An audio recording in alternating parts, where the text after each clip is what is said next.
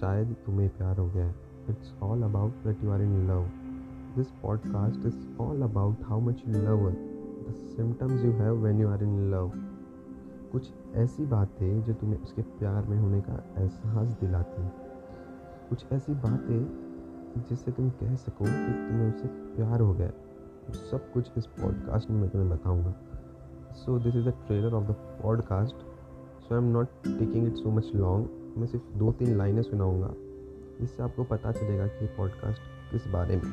सो so, पहली line कुछ ऐसी है कि अगर तुम्हें उसके मौजूदगी का एहसास उसकी खुशबू से हो जाए तो शायद तुम्हें प्यार हो गया। सो so, ये लाइन में कुछ ऐसा है कि तुम्हें उसके प्रेजेंस का होना बहुत पसंद आता है। तुम्हें इतना पसंद आने लगता है कि जब जब वो तुम्हारे पास आती है तो तुम तुम्हें पता चल जाता है। तो जब जब ऐसा होने लगे तो समझ लेना कि तुम्हें प्यार हो गया। तो सेकंड लाइन कुछ ऐसी है कि अगर बेवजह ही तुम्हें उससे बात करने का मन करे तो शायद तुम्हें प्यार हो गया।